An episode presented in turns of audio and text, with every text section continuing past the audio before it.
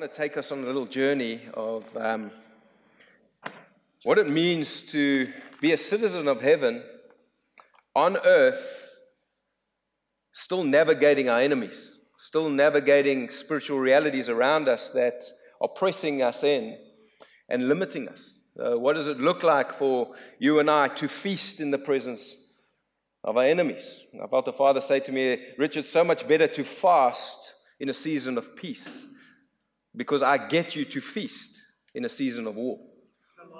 Because he lays the table.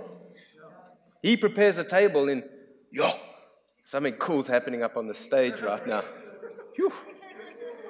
Shabba. My cup is overflowing already. He says, You prepare a table before me in the presence of, of my enemies. You anoint my head with oil, my cup overflows. Going to do a word study, and I said, Father, you have to make it practical so I can help my family and help my friends. And what does this look like to navigate being a citizen of heaven with a higher perspective in the midst of the mess that we find ourselves in this world system? Because we can't navigate through that, we'll never undo what has been set in motion that was ungodly. And if we're not going to disrupt that and undo it, how are we going to occupy and how are we going to establish the reality of kingdom? How are we going to do that? And he wants us to see rightly, he wants us to perceive rightly, think, speak from a heaven's perspective. But sometimes we find ourselves in the muck of the mire where the Father says, I'm going to set a table before you. And that word there, prepare, means to set or present. I'm going to present Christ before you in the midst of your enemies. Because He's the table and He's the meal. And my desire is to have one auditorium with a big stage. I could have a 10 seater table here. But I've got a four little seater table. So imagine with me, go to your dining room table. You know, some people have got a dining room table that can seat 30 or 40. Maybe you need to reduce it to 10 because those enemies have always been against you. but if you've been at a table and there's people that capture your attention all the time, and there's things that are capturing our attention all the time, and are taking our eyes off who He is and what He's done and what He can do in our lives. And the only way we get to silence our enemies is if we're seeing him the way he needs to be seen. And so, in this time, I went to my dining room table to find a space in my home for quiet. and it's usually very early in the morning or late at night when the children are sleeping. But I sat at the table and I said, Father, help me understand what it looks like that you prepare, that you presenting Christ before me in the midst of my enemies. And uh, says, Rich, it's always the Godhead that's involved, always. So the Holy Spirit is always with us. And I had this picture and the experience of Holy Spirit standing with his hands on my shoulders while this enemy here of doubt, or this enemy here of lies, or this enemy over here of performance or this one over here of judgment, or that one over there of gossip or offense. No matter what your enemies are, He's with you. But it's our ability to be attentive to Him first and foremost that opens up our ears and opens up our eyes to see and to hear. And the Holy Spirit said to me one thing. He said, Rich, if the Father's presenting Christ before you at the table, you need to fix your eyes on him. And you know, David, when all his enemies were against him, actually the Philistine didn't want him anymore. His own men coming back and their wives had been taken hostage. And David says he was distressed in his heart because his own people were thinking about stoning him. But in that place of distress. The Bible says, But David strengthened himself, sustained himself in the Lord, his God. So, what are you feeding yourself? What is your sustenance when the enemies are encroaching on you, when the fear of your future, or the fear of your finance, or the fear of not making it, or the fear of the diagnosis, when it's speaking so loud to you at the table where you, your attention is focused, and here's the reality you keep that enemy fat because you're giving it your agreement. And Jesus said, the Holy Spirit says, since you are surrounded by such a huge crowd of witnesses to the life of faith, let us strip off every weight that slows us down, especially sin so eagerly trips us up. And that sin there is unbelief. And let us run with endurance the race that God has set before us. We do this by keeping or fixing our eyes on Jesus, the champion who initiates and perfects our faith. The champion. And, and Proverbs 4.25, I felt the Holy Spirit says, let your eyes look straight ahead. Fix your gaze directly before you. Look intently at the body. Look intently at his blood because he says this every time you break bread, every time you partake of the cup, you do this in remembrance of me. You have to do it in remembrance of his life and how he walked, in remembrance of the lamb being slain, in remembrance of his death and his burial, but remembrance of the victorious resurrection that we heard about this morning intently focused on the victorious ascension and the victorious soon coming king. It's our focus amongst all these voices that are screaming at us daily. They uninvited guests, guests at our table. We invited them sometimes to pity party and to agree with my situation or my circumstance, and we, we, we gather a, a circumstance theology that I have to determine my life right now based around the agreement of the liars and the fear and the gossip and the opinions. But the Father set this table, He's presented Christ. So the Holy Spirit says you have to fix your eyes on what He's prepared for you His body, His blood. And then the Father is at the table.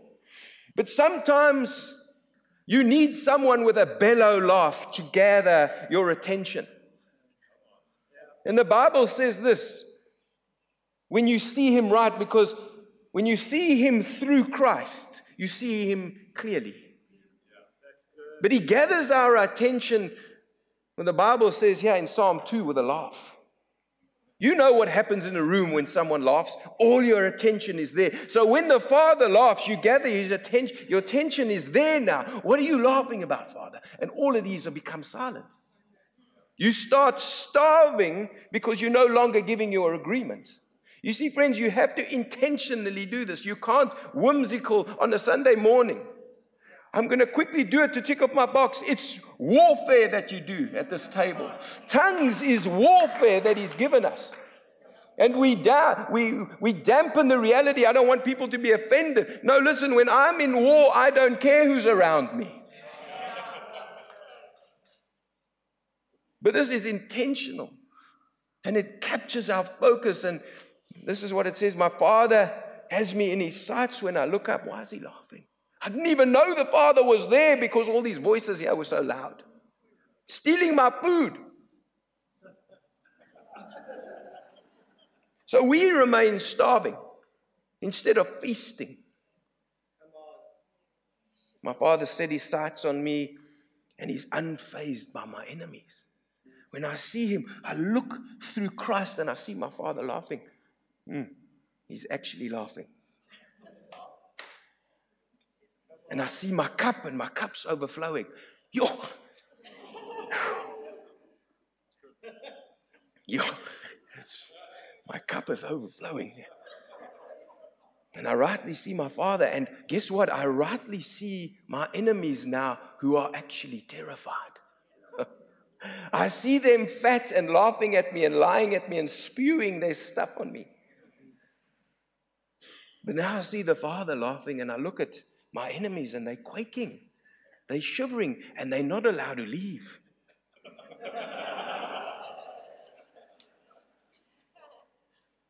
Because the Father's not going to chase them from the table, He gives me that authority. But I'm not going to do it if I don't recognize my authority. And I recognize my authority when I see the one who's unfazed at the end of the table, laughing at his enemies. In Psalm 2, verse 4, the one enthroned in heaven laughs. A bellow laugh. The Father at the end of the table has got this deep bellow laugh. He's laughing. He's hitting the table because you have you laughed like that before? Have you got an issue in your life when you laugh like that? Not for that moment. And when somebody else laughs, your attention is there and you love it and it catalyzes something in you. Because the Father is the substance of who the Father is, is joy. He rebukes them in his anger and he terrifies them in his wrath. You see, it's not people, it's powers and principalities because we're not dealing with flesh and blood. And while we're watching him laugh, we go, Oh, I'm not waging war like the world wages war. I've got the power to, to, to bring down and tear down strongholds, lofty things, thoughts, fears, pressures, and I bring it into obedience of Christ. Because I look at the Father and then I look at Christ and I say, I will bring you into obedience here. Because there's people waiting to come in who I need to have invited around my table. Because where there was fear, love needs to be. Power needs to be, and a sound mind needs to be. Where there lies, truth needs to be. When there's doubt, truth and belief and trust needs to be there. Now I've dealt with this guy. Love is next to me, speaking to me, and he's in agreement with the Father. And now I can, you can be loud. And we've been around a dinner table where you're like, man, I wish they would go. Or, or you've been around the table, don't go. This is awesome. Where you have extended times in the bathroom going, Jesus. I don't believe in the rapture, but rapture me. It's none of you.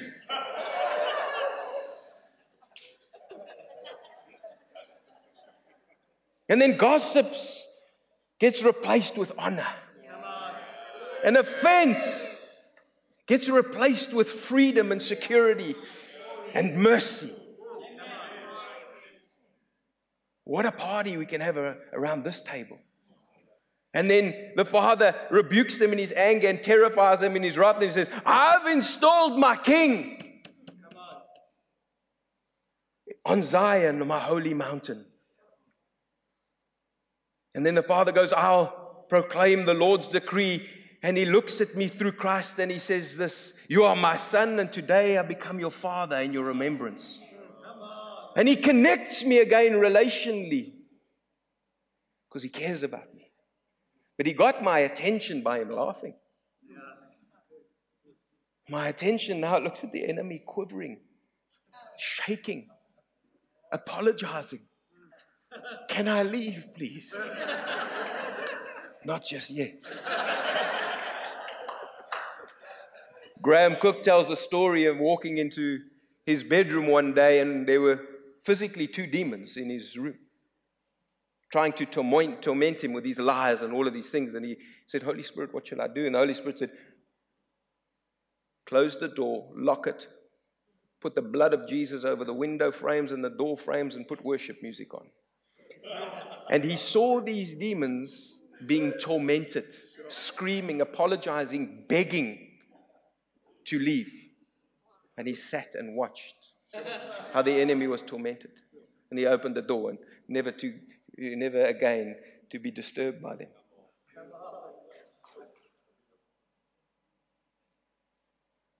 You're my son, today I've become your father. And out of that place of hearing your enemies wanting to steal, the father goes, Ask of me.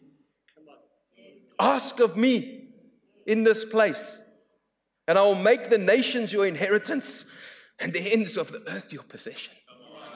He takes your perspective so high where we got ground locked.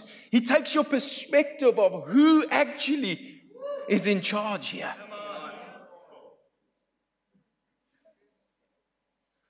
Romans 8, he says this What then shall we say to these things? If God is for us, who can be against us? We're seeing him rightly now. He who did not spare his own son, but gave him up for us all. We see Christ. He says, How will he not freely and graciously give us all things? And one of those things is the ability to speak to your enemy. Who shall bring any charge against God's elect? It is God who justifies. Who is to condemn? Christ Jesus is the one who died more than that, who was raised, who is at the right hand of God, who indeed is interceding for us. Who shall separate us from the love of Christ?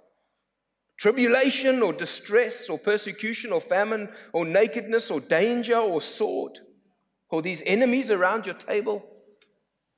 It's written for your sake, God. And we ask this question. We've been killed all day long. We are regarded as sheep to be slaughtered. No. In all these things, we're more than conquerors through him who loved us. For I'm sure that neither death or life or angels or rulers or things present or things to come, nor powers, nor height, nor depth, or anything else in creation will be able to separate us from the love of God that is in Christ Jesus. And that's when our enemies start getting replaced at the table. So the Father's waiting now, saying, Boy, think like me, speak like me. You're in charge. Starve it. No longer give it your agreement, but give it heaven's decree. See, friends, this walk is a practice of being intentional with heaven's culture, heaven's decree, heaven's language, with heaven's power.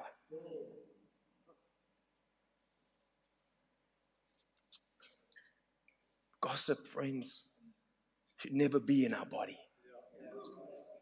And I say this because, man, a good Afrikaans word, I got vies when my friend opened up on Sunday.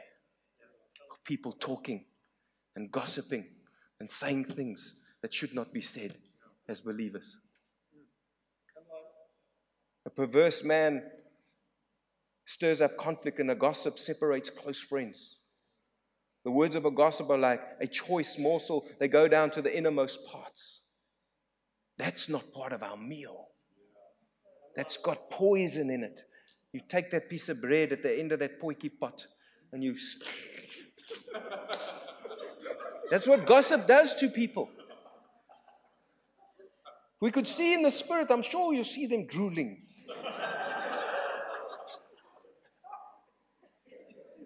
So when gossip leaves the table, I tell him to clean up your space, my friend. You're dripping all over there.